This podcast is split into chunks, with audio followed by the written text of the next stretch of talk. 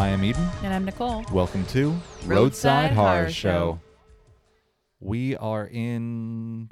Wisconsin. Thank you. Yeah, it's our part two of Wisconsin. So I have a lovely true crime story for you, and Eden has a delightful, somewhat lighthearted, he tells me, Yes. paranormal story. So Yeah, it's going to be fun. excellent, excellent. I have some weird laws for Wisconsin. Um, okay. Couple because I kind of got sucked into this whole understanding of the dairy world in Wisconsin because, you know, huge dairy state, they produce a lot of cheese. And that really is reflective of a lot of their weirder laws. Okay. So the first one I came across, which started me down this, I wouldn't even say rabbit hole, it's more like a slip and slide into the world of slide. dairy law. Okay. Slip and slide. I just imagine like a slip and slide with like milk instead of water now Yummy. to get to the pile of cheese at the end. delicious. So apparently in Wisconsin from 1925 to 1967, the sale of margarine, aka oleomargarine, was banned. The only reason I know the oleo thing is because of crosswords. Oh yeah, It's always a crossword answer. oleo. Um, I guess they banned the sale of oleo because they were very well. The dairy farmers in the state were very concerned that it was going to destroy the market for butter. Okay, I could see that. It got to the point where people would go on oleo runs, aka go across the state line to Illinois and get bootleg margarine and come back and sell it. Okay. Amazing. That is pretty cool. There is a little bit of a bootlegger thing in my story too. Nice, nice. Even to this day, it's illegal for restaurants to serve diners margarine unless the diner specifically requests margarine. Really? Yep. Okay. It's like you got to know. You got to know to ask for it. That is crazy. It's like that Starbucks secret menu. You're like, I can't believe it's not butter. It's like, it is butter, sir. Would you like some margarine? Oh, yes, I would. So, speaking of dairy laws, I have a couple more because Wisconsin has a bunch of laws dedicated to the definition and protection of cheese. Okay. They're very protective of their dairy So they they really are. industry. Yeah. I mean, that's why they wear those like cheese hats and shit. totally. So the state has statutes that define 18 terms for flavor characteristics of cheese legally and legal definitions for the body and texture characteristics of cheese. Wow. Yeah, and then there's additional regulatory guidelines about how you apply those cheese definitions. That is kind of interesting. Yeah. I'm like, "Oh, there's so many." I found a list of some of the textures and things, but I didn't capture them because they're what you expect, you know, creamy, curdy, that sort of stuff. Okay. Um, there are a ton of laws that protect the production of cheese as well. So one of them that I thought was kind of delightful is that you need a license, a special license in Wisconsin to make cheese. Period. But if you decide I want to make Limburger cheese, aka the stinkiest cheese on the planet, Yes. like the cheese equivalent of like a durian fruit, Oh yes. you must get a master cheesemaker's license. Wow. I don't know how you get it, but Oh damn, I was curious. I, I couldn't find much about it other than like how you apply for one. But I'm like, just how much it. schooling do you need? you need to demonstrate your mastery of three different types of cheeses before you can make Limburger. I don't know. You need to be able to get to stink level ultra. Stink level ultra. uh, they also have quite a few laws classifying cheddar because ch- Wisconsin cheddar is a huge Oh yeah. part of their cheese market, right? So apparently, for something to be considered double A cheddar, it must be quote highly pleasing. Highly pleasing. All right.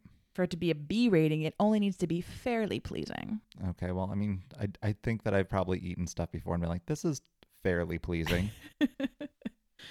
I guess my main question is how does one get a gig as a pleasing taste tester for Wisconsin Yeah. cheddar?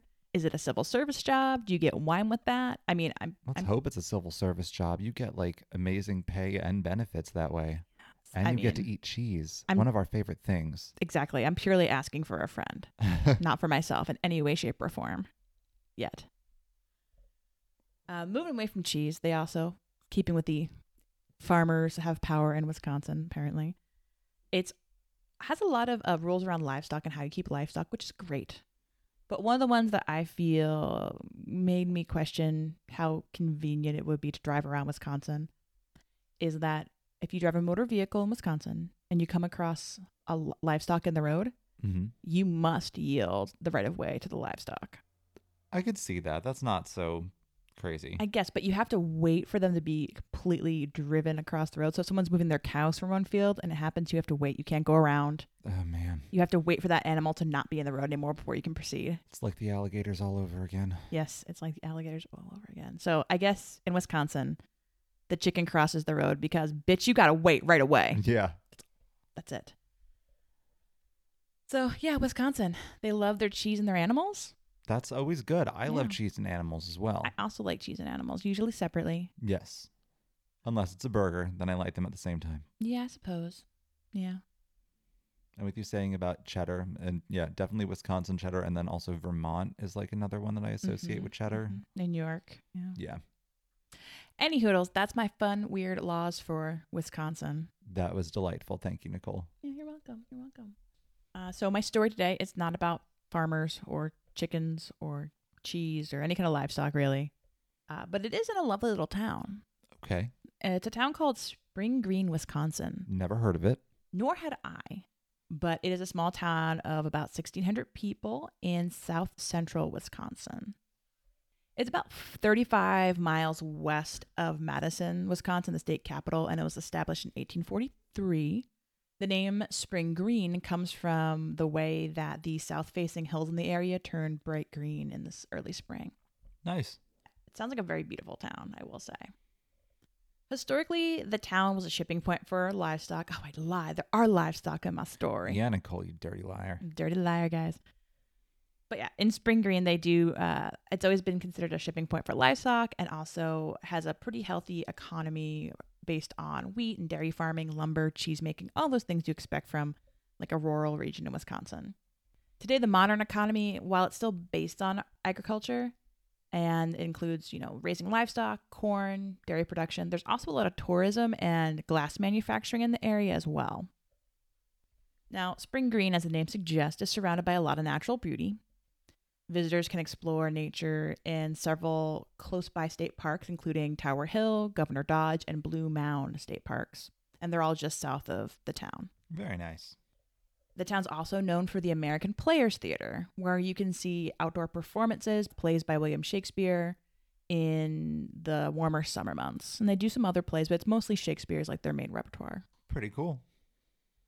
Spring Green is also home to one of the most amazing tourist attractions in the US, in my opinion at least.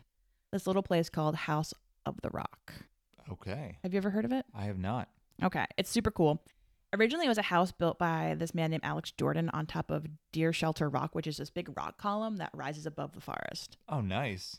Now, he opened it to the public in 1959 and it's since grown into this complex of shops, and re- uh, there's a resort there, and inn, as well as the original House of the Rock. Now, there's some crazy ass rooms in the house. Uh, some of them that I think are super cool is the Infinity Room, which is this long room that juts out like 220 some odd feet from Deer Shelter Rock. And it's suspended without any supports underneath it. So it's basically just like a free floating room that suspends out. Okay. It has all of these windows, 3,000 in total, and these little panes that allow you to look at this panoramic of the forest and hills around you. There's the Streets of Yesterday section of House of the Rock, which is a recreation of an early 20th century American town. Damn. The Heritage of the Sea, which features a bunch of nautical objects, including a 200 foot model of a fanciful sperm whale like sea creatures. Okay. There's the Music of Yesterday, which is this huge collection of like jukeboxes and other musical machines, That's cool. and also the world's largest indoor carousel. Uh, the carousel at House on the Rock features 269 carousel animals, 182 chandeliers, over 20,000 lights, and hundreds of mannequin angels hanging from the ceiling. Creepy. But there's no horses on that carousel. Huh. It's all other animals. Yeah, super creepy. If you're a fan of Neil Gaiman's American Gods, Which I am. uh, if you've ever seen the TV show or read the book, he mentions House on the Rock. It's part. Some of the scenes are shot there. So that really wacky bar that they're in with the huge Oh. sperm whale, that's actually House of the Rock. Okay. It was also used in the 10,000 Maniacs uh, music video for More Than This that shows them in there. Oh, wow. And the house is just super cool. It has a bunch of weird collections of little odds and ends. But it's not the only architectural treasure, surprisingly, in this area of Wisconsin. Also located in Spring Green, you'll find the home of architect Frank Lloyd Wright. Okay. And You've heard of Frank I Lloyd know who Wright. that is. Yeah, he's probably the most famous American architect. Definitely one of them. Yes.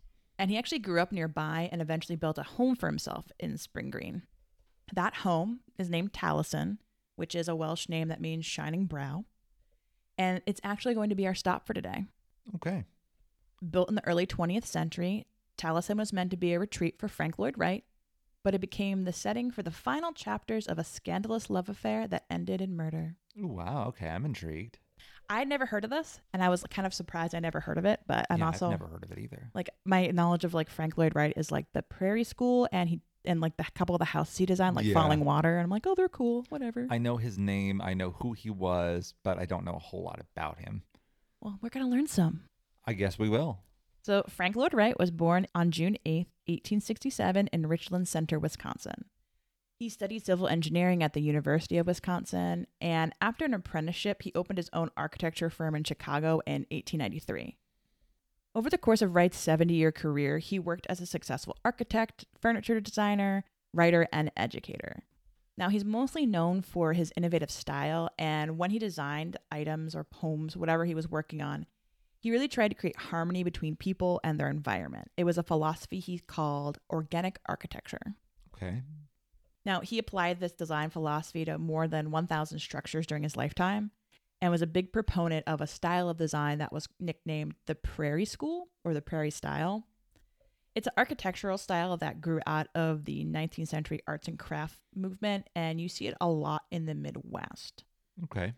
It's really marked by this kind of horizontal lines, flat roofs with broad overhanging eaves. You'll see a lot of cantilevered porches. I think I know what you're Yeah. talking about. What did you say it was called again? the prairie school style. Okay, I'm gonna look it up quick.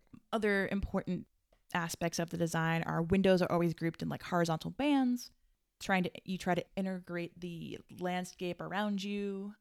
There's often the use of open floor plans and there's a very disciplined use of ornamentation. So it's a very Okay. simple, modern, clean style. It's very modern looking, a lot more modern looking than I was expecting. Yeah, for sure. When you realize that somebody who's designing or like, you know, in the late 1890s, early 1900s, it's Yeah. like, oh, this looks like it could have been built in the 50s or That's- 60s. a- absolutely, yeah. so the nickname Prairie School kind of comes from the idea that those oh, really, I like this one. yeah, the really flat buildings, yeah, they're cool. The flat buildings, the low roofs, that sort of thing is reflective of like the flat, wide, treeless American plains. I'm gonna have to boot up The Sims later and make another house. You're welcome. I keep giving you good sim ideas. I literally do not play the game. I build houses and quit. Now, Wright began his career as a young architect in Chicago, as I previously mentioned, and he kind of hit at a great time. Chicago was experiencing a building surge. Uh, it ex- experienced a huge fire in 1871 that leveled a lot of the city, and there was a huge population influx with an increase in manufacturing. In 1898, while he was living in Chicago, he married Catherine Kitty Tobin, and the two would have six children together over the next decade and a half. Wow. Yeah, very productive in all kinds of ways. Very productive, very reproductive. Yes, very productive, very reproductive. I like that. now, during this time, Wright left his apprenticeship and started his own architecture firm that rapidly expanded. Between 1900 and 1910, he became well known for this prairie school of design for modern homes, having built 50 plus homes in this style in the greater Chicago area. And he also worked on a couple commercial buildings as well. Cool. Now, this is also the same time frame when Wright met Edwin Cheney, who was an electrical engineer, and his wife, Mamah Borthwick Cheney, who was a well-educated librarian and translator. Okay.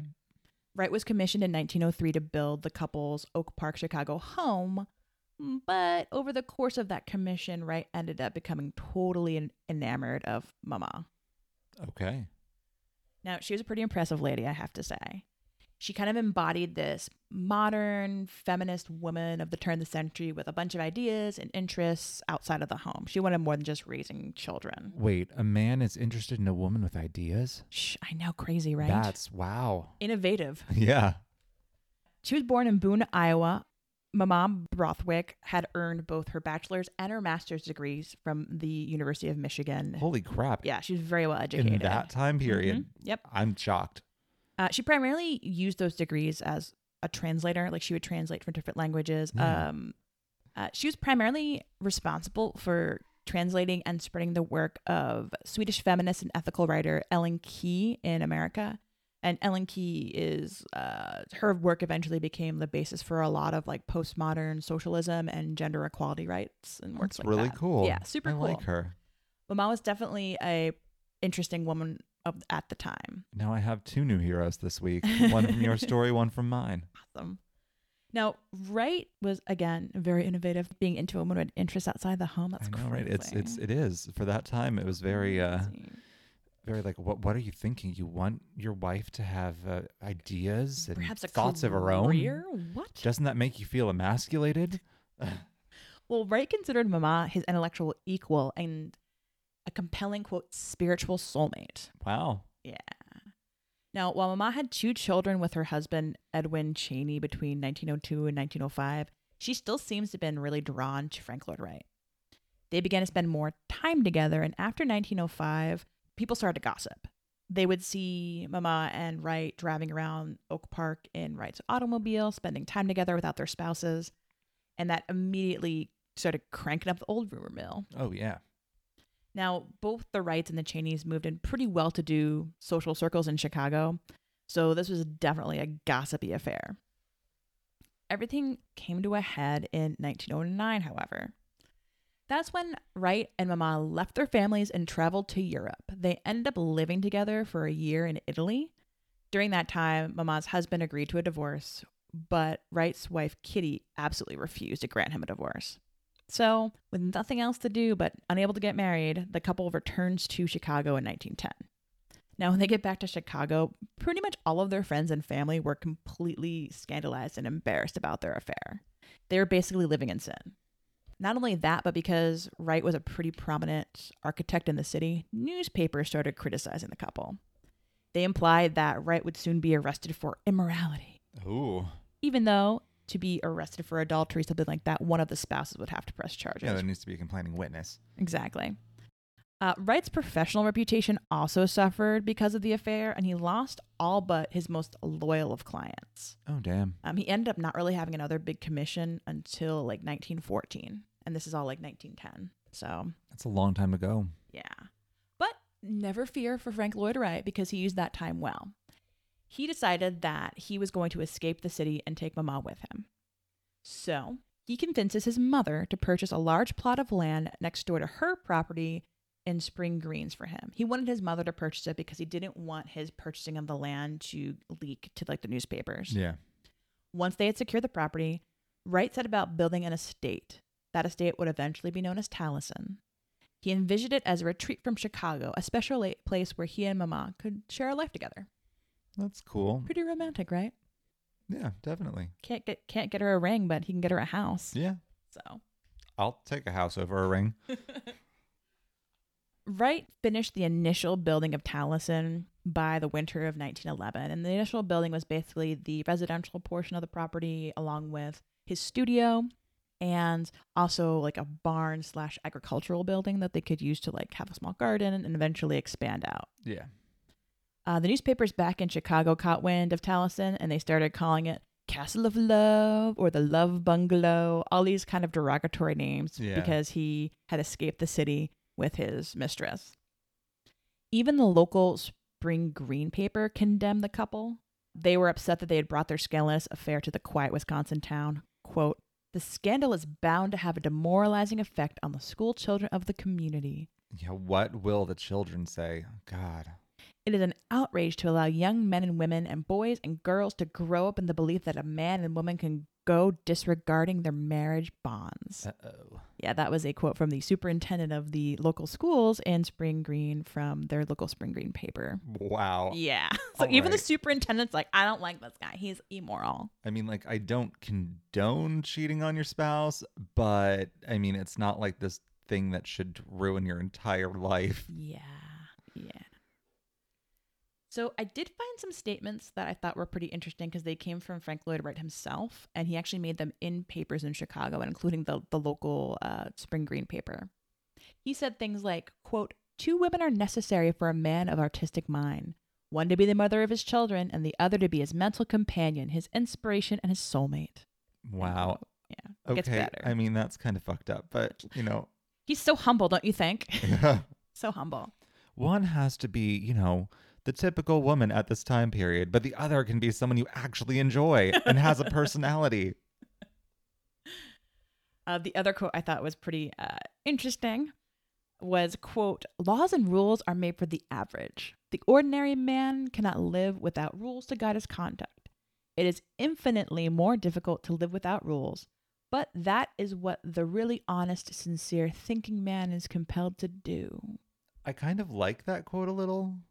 I do too but in the fact that he like is in co- talking about it in context to him like leaving his wife of 20 years Yeah. and stealing a client's wife That's is a kinda little shitty. Yeah. little, little full of himself there but Oh yeah. Oh definitely. See, I had no idea about any of this. Yeah, me either. I was like, what?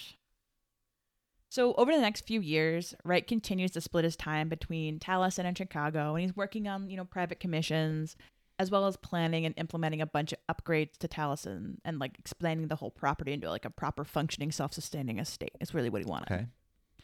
Meanwhile, Mamah spends most of her time at Taliesin, where she's working on translating more books into English and would spend time with her children who live with her husband primarily, but they were granted regular visitation.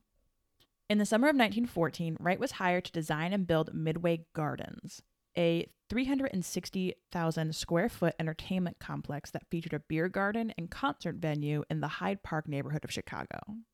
This project kept Wright busy most of the summer. Meanwhile, at Taliesin, Mamah's two children, John, who was 12 at the time, and Martha, who was 8, were visiting for the summer.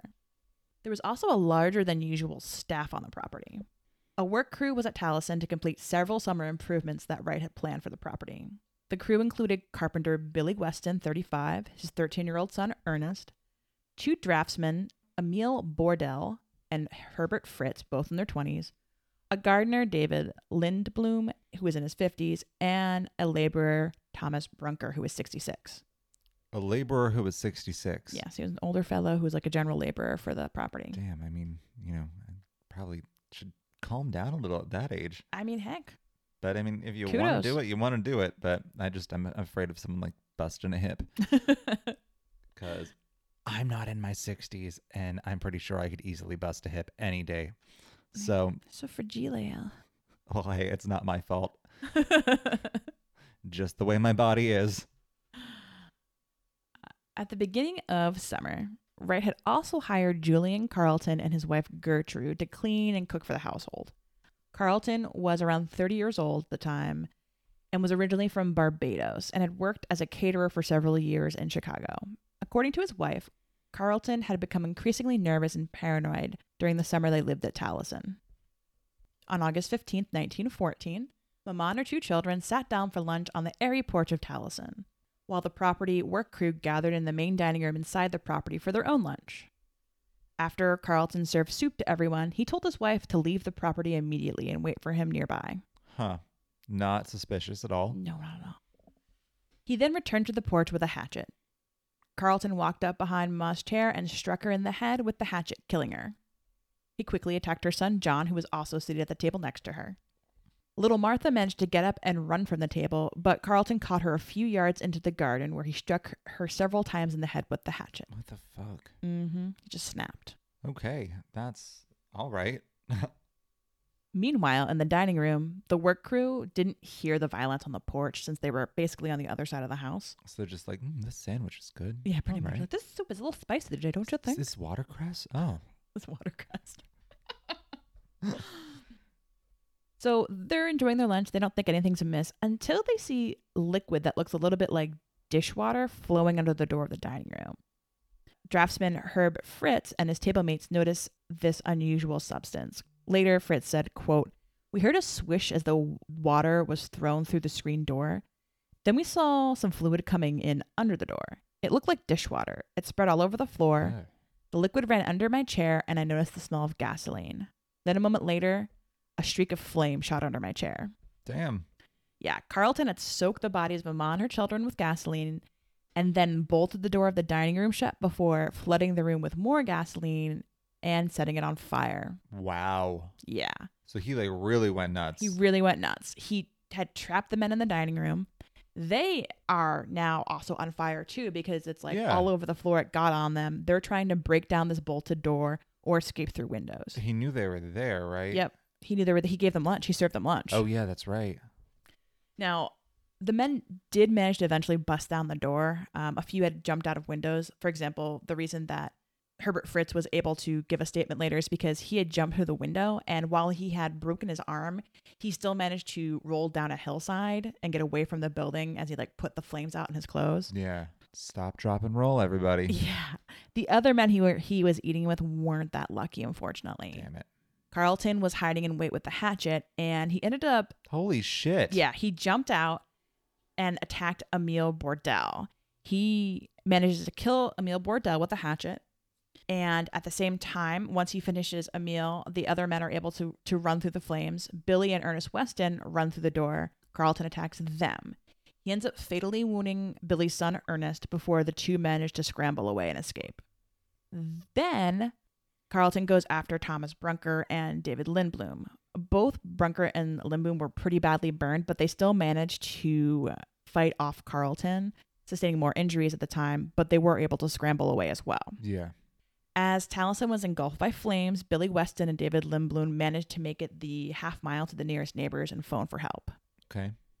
When authorities arrived, they were able to extinguish the fire and get medical treatment for the survivors. Unfortunately, Ernest Weston, Thomas Brunker, and David Lindblom died of their injuries several days later. That sucks. Super sucks. The local sheriff also discovered Julian Carlton in a fireproof furnace room of Taliesin, and he arrested him. Turns out that Carlton had locked himself into this fireproof room, but he had a backup plan. He had a small vial of hydrochloric acid that he drank. Unfortunately, this suicide attempt failed, and the acid ended up just really horribly injuring his esophagus, making it difficult for him to eat and speak. Wow. The sheriff also discovers in a field nearby Carlton's wife Gertrude. She was dressed in traveling clothes, and she said she was expecting to catch a train with her husband to seek a new job and was apparently unaware of her husband's murderous plans. Damn. Yeah. So, in total, seven people were killed that day. Only Billy Weston and Herbert Fritz survived Carlton's attack. In Chicago, Wright was notified of a fire at Taliesin late on August 15th. And when he arrived home, he discovered the massacre. Wow. Yeah. Now, Carlton was indicted the next day on August 16th and was charged with the murder of Emile Bordel, since that was the only murder that anyone had actually witnessed and survived. Mm-hmm. Carlton pled not guilty, but offered no additional information as to why he committed the crime. To this day, we still don't know his motives since Carlton died in jail of starvation seven weeks after the fire. Oh man. See, that's what I hate. Just like the movie The Strangers. Mm-hmm. I loved that movie. I thought it was so good. But then it's just like, why are you doing this? Because you were home. Yeah. I'm just Like- like, that is a bullshit fucking reason. Give me the actual explanation of what's going on. It's scarier that way, Eden. but it's not scarier that way. It's just dumb. so the reason why Carlton committed this crime has been speculated about for years. yeah. There's been a couple different theories that have piled up based on witness statements and just historians and authorities looking at the detailed records. A couple of them say that it was really because of some work disputes that it started to pile up in the previous week or two before the incident. I can relate. Yeah, who doesn't get mad? Yeah. Who doesn't get mad? Um, aside from his wife saying that Carlton had started exhibiting these like paranoid thoughts as soon as they arrived in Taliesin, Yeah. he seemed a little unstable. He had also apparently had an argument with a couple of the workers, something about not saddling a horse correctly. Okay. And then there were a couple other arguments, specifically with Emile Bordel. And some of the witnesses to those arguments say that Bordel even directed some racial slurs at Carlton since he was black. Oh. Yeah. Oh, that's right. He's from Barbados. Yeah. Now, Gertrude Carlton, his wife, also confirmed that Mamah had given the couple notice that they would no longer be needed at Taliesin and that August 15th was actually going to be their final day of employment. Oh. And that's why Gertrude was like in her traveling clothes, ready to go back to Chicago. Um, this lack of a clear motive ended up muddying the media coverage of the tragedy at Taliesin, too. Oh, wow. So while the newspapers covered every single gruesome detail they could find out about Carlton's massacre, Their speculation about the root cause really didn't have any of that information. Like maybe it was a work dispute, maybe it would, whatever. It took this tone of like maybe it was divine intervention. maybe this is what happens to people who have horrible scandalous affairs. oh affairs. my god. Yeah, it was some like hypercritical, like That's some shit. yeah, like fucking victim blaming bullshit. Yeah. And it's just it makes the whole situation even more awful. That's really bad. Yeah. And as you can imagine, Frank Lloyd Wright, who thought he had found his soulmate and intellectual equal in Mamah, was totally devastated. Yeah. He actually had a bit of a breakdown. Uh, one of the sources I read said that he like suffered. I forget exactly what the disorder was, but basically he would suffer from exhaustion and temporary fits of temporary blindness. Just all of this, like, just he was messed up for a while. And part of his way to recover from this loss is he decided to rebuild Taliesin as a tribute to Mamah. Okay. So he sets about building the replacement, which was dubbed Taliesin 2. He updated and rebuilt the residential portion of the burnt estate, and it seemed to be going well. Eventually, he met another woman and remarried.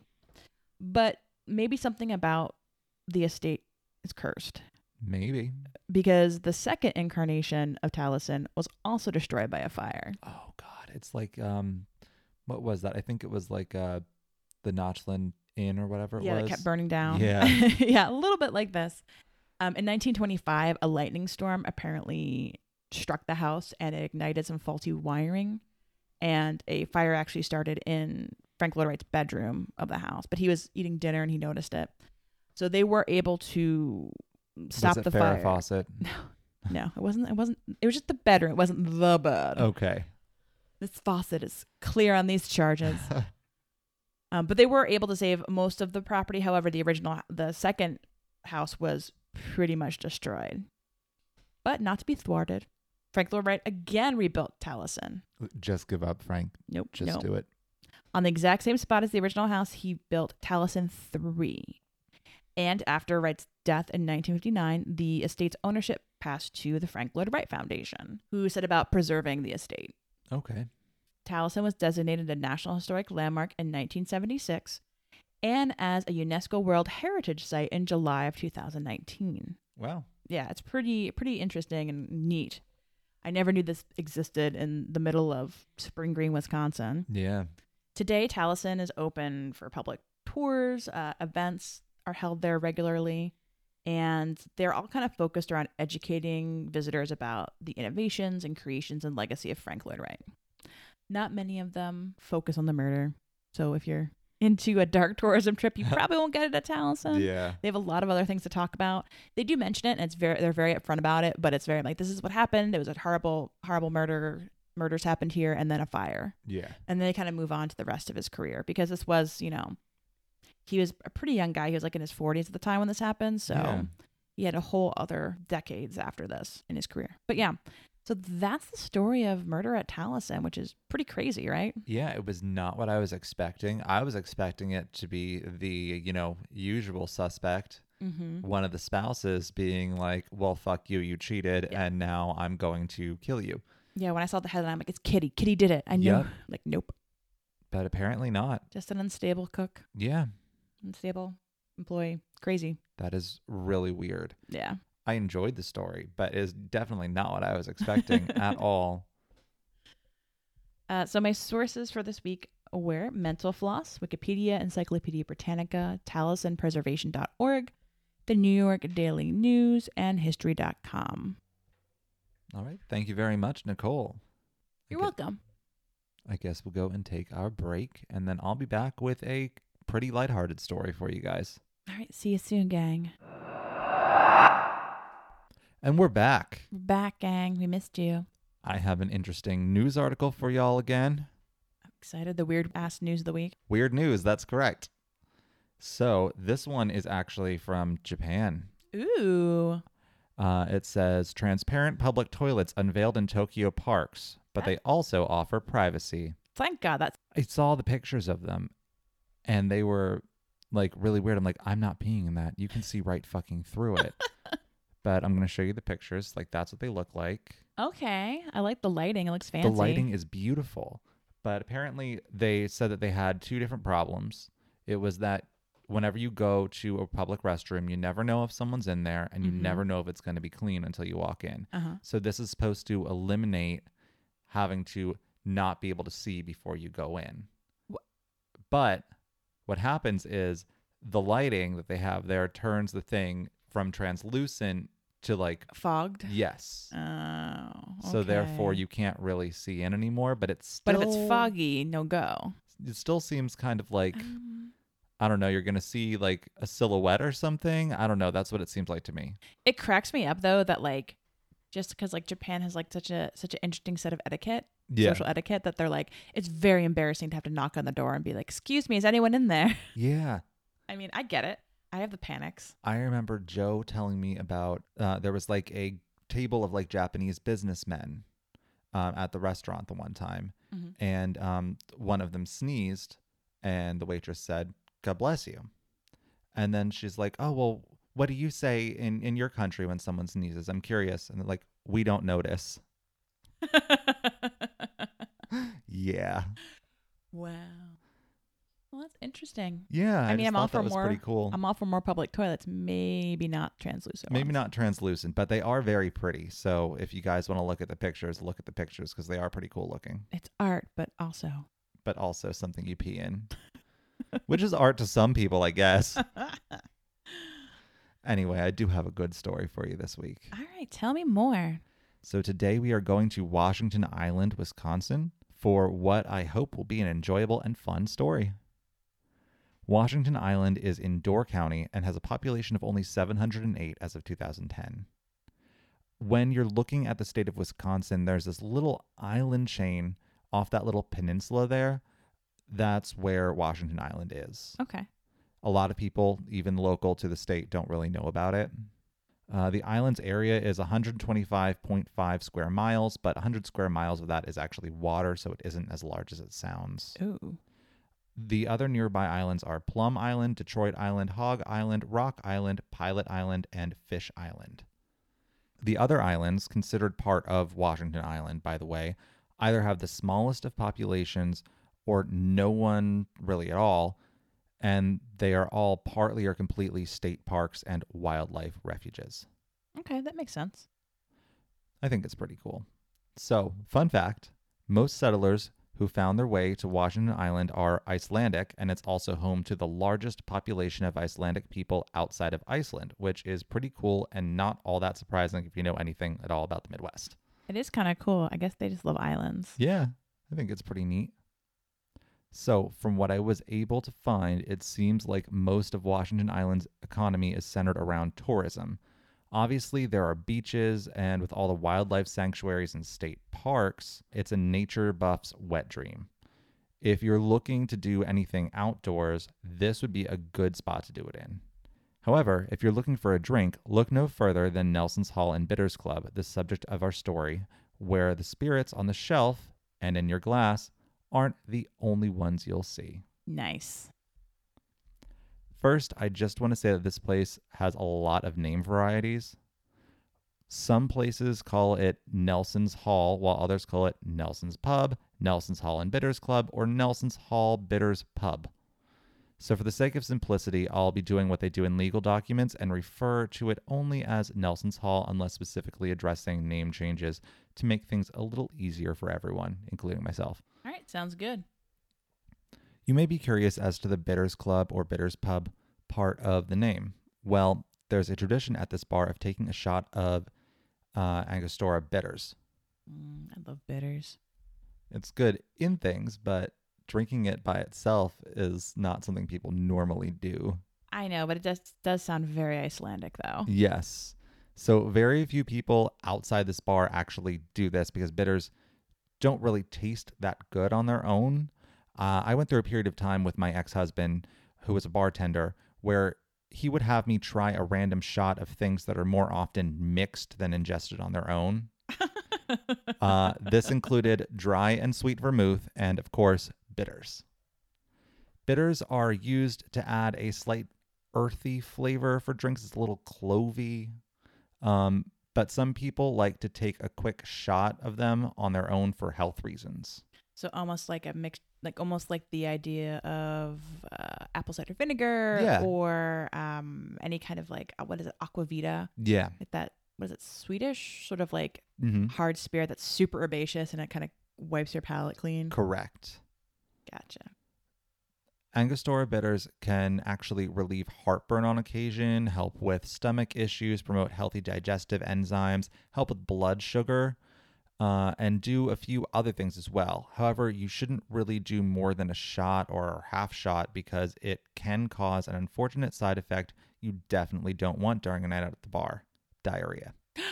yikes Yeah, never a good time. no I don't like having it in private. I certainly don't like having it in public. Mm-mm. So, uh, one of those stomach concerns that it does help with is constipation. So, yeah. Oh. Um, they've also been said to cure hiccups and were used to treat sailors for seasickness. Anyway, back to this tradition of ingesting bitters. There aren't many bars on the island, and this one is pretty popular, so a lot of locals have done this. You go into Nelson's and take a shot. Uh, and then you are given a card and become a member of the Bitters Club. Which means you too can become an honorary member of the island community, free to dance and mingle with the locals. This custom is done to honor the tradition of its former owner, Tom Nelson. That shot of bitters will cost you $4.50 and gets you a stamped membership card. fancy What's the stamp what's it stamped with? Well, bitters, of course. They actually stick their thumb in the shot glass after you've downed this clove flavored bad boy and stamp it onto the card. Tom Nelson was a Danish immigrant who moved to Wisconsin in the late 1800s. He then explored a lot of its lands and even fared the most tempestuous parts of Lake Michigan to get to the island where so many shipwrecks had occurred. Back then, it was known as Death's Door Strait at that, at that point. That's like pretty badass Yeah, because so many people died. Um, you already know the Bitters Club part of the establishment's name, but the hall part comes from back when Nelson first opened his business in 1899 as a dance hall. The bar actually didn't open for another three years. okay The reason I actually chose this particular story was because of how this place handled one of my favorite times in American history Prohibition. I love a good Prohibition story. I don't know, about you, but yeah for sure as we know, from January 17th, 1920 to December 5th, 1933, the sale and consumption of alcohol was banned. This is always a bad idea, guys, because people will always find a way to do what they want, and it just really increased crime. mm-hmm. If you know anything about this time period, you know mob bosses pretty much ran the booze trade and were among the biggest bootleggers, causing crime to go up. And like I've probably mentioned before, at least two of my relatives during this time were bootleggers, but not in the mob as far as I know. One actually hanged himself when the cops were coming for him, and the other was forced out of the state. fun stuff Yeah, I think he went to like Michigan or something. well nascar comes from bootlegging too Oh, really? Yeah, so back when they used to make it like stills, like moonshine stills during Mhm. Prohibition, you'd have to, and it lasted beyond Prohibition in certain parts of the country. They would have these jalopies basically that they would trick out with like better, faster suspension than the liquor enforcement agent cars, Okay. so that they could load them with liquor and basically outrun them. Which is why NASCAR always uses like a stock car yeah. because that's what the bootleggers would use to build their bootlegging cars. Oh, wow. I didn't know that. That's pretty cool. So aside from ladies' bathrooms and bars, Prohibition also gave us NASCAR. I really did not know that. That's really interesting. Uh, so, the major way alcohol sales were handled at this time were through speakeasies, uh, which were secret clubs that you needed a password to get into. These places were usually nondescript and well hidden. They were also rife with crime, and cops that went there got to drink for free in most places. I mean, cheapest way to buy off a cop, right? Yep, exactly. Free drinks. Now, Tom Nelson took a different approach. Since we've discussed the medicinal properties of bitters, he capitalized on this by selling alcohol as a health product. I've heard of something like this where like Yeah. that's how like a lot of places like distilleries and stuff would stay in business too because they can make bitters Yep. as like medicinal. Exactly. It was sold as like a the health tincture. So Hmm.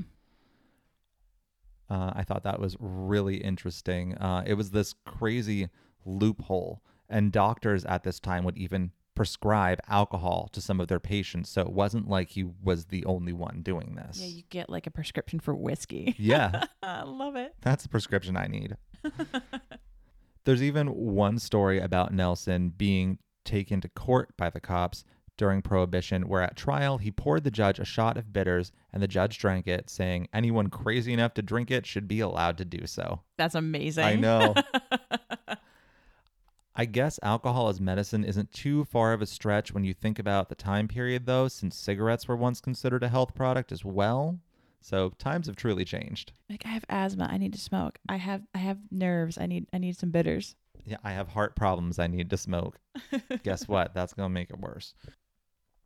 So, another fun fact bitters is actually 90 proof, making it 45% alcohol. mm-hmm. That's pretty damn strong and is why they only have like a little bit, like a dash of it in most drinks. I actually made my own bitters. Really? Yeah, pretty recently, and it is like you have to get like a grain alcohol. Yep. And then you soup whatever bittering agents you put into it in your herbs, and then you have to yeah, cut like- it with water. Yeah, it's herbs, water, grain alcohol, and sugar. Yeah, I'm like, this is pretty tasty though. Um, so yeah, uh, it's 90 proof, which is 45% alcohol, which is damn strong. A beer is normally 5% alcohol or around there. Craft beers tend to be a little higher. Wine is a bit higher than that, and your typical vodka or whiskey would be normally around 70 proof, which is 35% alcohol. So you Mhm. can see how much higher it is. Yeah. Uh, let's just say Tom did very well for himself during Prohibition, since it would seem everyone in town was suddenly suffering from stomach ailments. Curious. So, because of this, Nelson's Hall is actually the oldest continuously operating tavern in all of Wisconsin Interesting. because it got around Prohibition. I don't know about you, but I freaking love this guy. Yes, I, I, think he's amazing. Uh, it's for this reason that a shot of bitters is still the standard at this place today. Tom Nelson himself swore by the shot and would down the equivalent of 11 shots every day, which is around a pint. Damn. Yeah. Uh, I'm sure no one could ever tell him that he was full of shit after that because, God, he must have had the best bowels on the face of the earth. He just ate cheese. That's Yeah. all. Cheese and bitters. So that might be an excessive amount of bitters, and I honestly wouldn't recommend it in my completely unprofessional opinion. But it worked for him, and he lived to the ripe old age of 90. Hmm. Must have been doing something right. Exactly. What's your secret? Bitters. Bitters. I'm a bitter old man. Um, so during the mid 1900s, Nelson relinquished ownership of the bar, and his nephew Gunnar, again, very Scandinavian name, mm-hmm. uh, took over along with his wife Bessie. They were actually the ones to start the Bitters Club in his honor, which, after knowing about the Prohibition thing, I'd kind of be mad if they didn't. uh, this guy is my hero, and I don't even really drink anymore. So the bar has had a handful of owners from that point on, but each one keeps the tradition alive. While a few bars might sell a handful of bitter shots, and most probably don't even sell one, Yeah. Nelson's Hall sells over 10,000 or they don't sell over 10,000 a year. They order 10,000 like bottles of bitters a year. Wow, that's crazy. I feel like bitters are the, that thing you buy Mm-hmm. and, And, you have it for there. years. Yep. Because you use what, like four, maybe five drops in a drink. You really don't use much at all. yeah. Yeah, but 10,000 bottles a year of bitters. Uh, the current owner says that on a busy weekend, they might go through three cases of bitters just in that weekend. That's like an amazing amount. That's crazy. Yeah. So one visitor who wasn't aware of this custom upon entering said, quote, We stepped into this big white building where there seemed to be lots of people at the bar and someone was slamming back a shot glass and gagging. Because it's really not the most pleasant taste. It's very strong. Mm-hmm. So, since the time Tom Nelson started this bar and others started this tradition to honor him, they've gotten quite creative and actually have a bitters burger on the menu, which is a burger seasoned in this clovey bitters before it's been cooked. I'd be into that. I would try it, absolutely. So, I mean, they have like whiskey burgers and stuff. Exactly. So, why not bitters?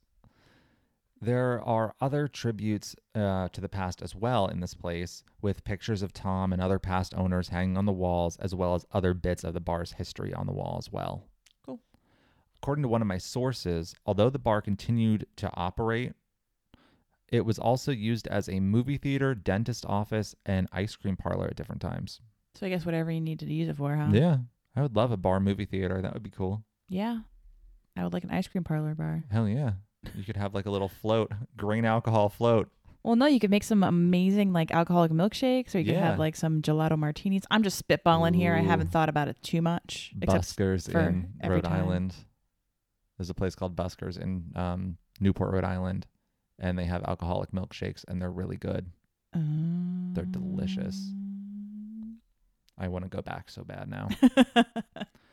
As far as hauntings go, there are certainly a few things going bump in the night here. After all, this place sounds amazing and I wouldn't mind spending my afterlife there. So, doors are said to open and close on their own. Footsteps can be heard on the stairs when no one is around.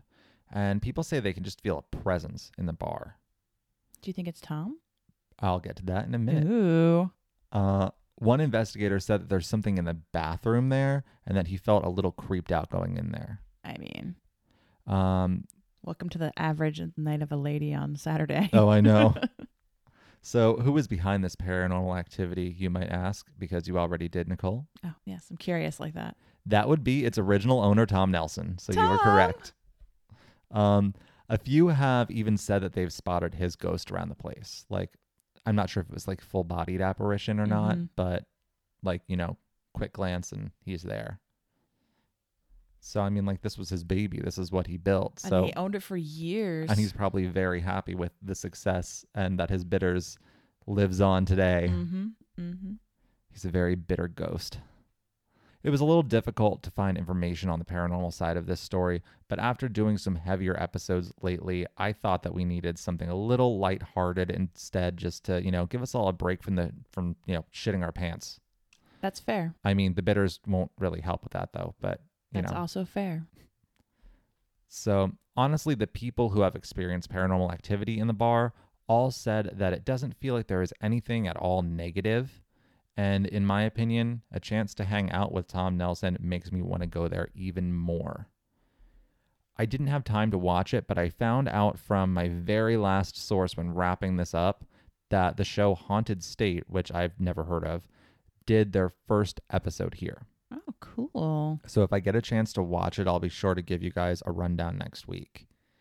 Uh, so what's your thoughts, Nicole? Would you join the Bitters Club? Heck yeah, I would. Yeah. Yeah, I mean, I enjoy most drinks that have bitters. Like I like Sazerac a lot. That's one of my favorites. So for me, that's just interesting because I feel like I, I would totally probably retch a little bit, but Yeah. I could do it. I could do it, and I get my little card and I take it home with me. Like I said, I did a shot of bitters before. I can handle it. I did that in sweet vermouth and dry vermouth and other crap. oh, sweet vermouth is so gross on its own. It is. It It's like, really Do you like A1 steak sauce? Yeah. Not that much. Not that much. Not that much, exactly. Oh, yeah. The vermouth was like a little weird. Interesting though. So I mean, I kind of recommend actually doing that just to see what these things that are just used for little drops of flavor actually taste like. Or they also are things that make excellent spritzers. Yeah. If you're looking for a low alcohol cocktail. Yeah. throw some, you know, bitters or some vermouth into some club soda, and there you go. That's very true. It's summertime. I can't drink heavily in the summertime. Follow us for more drink recipes.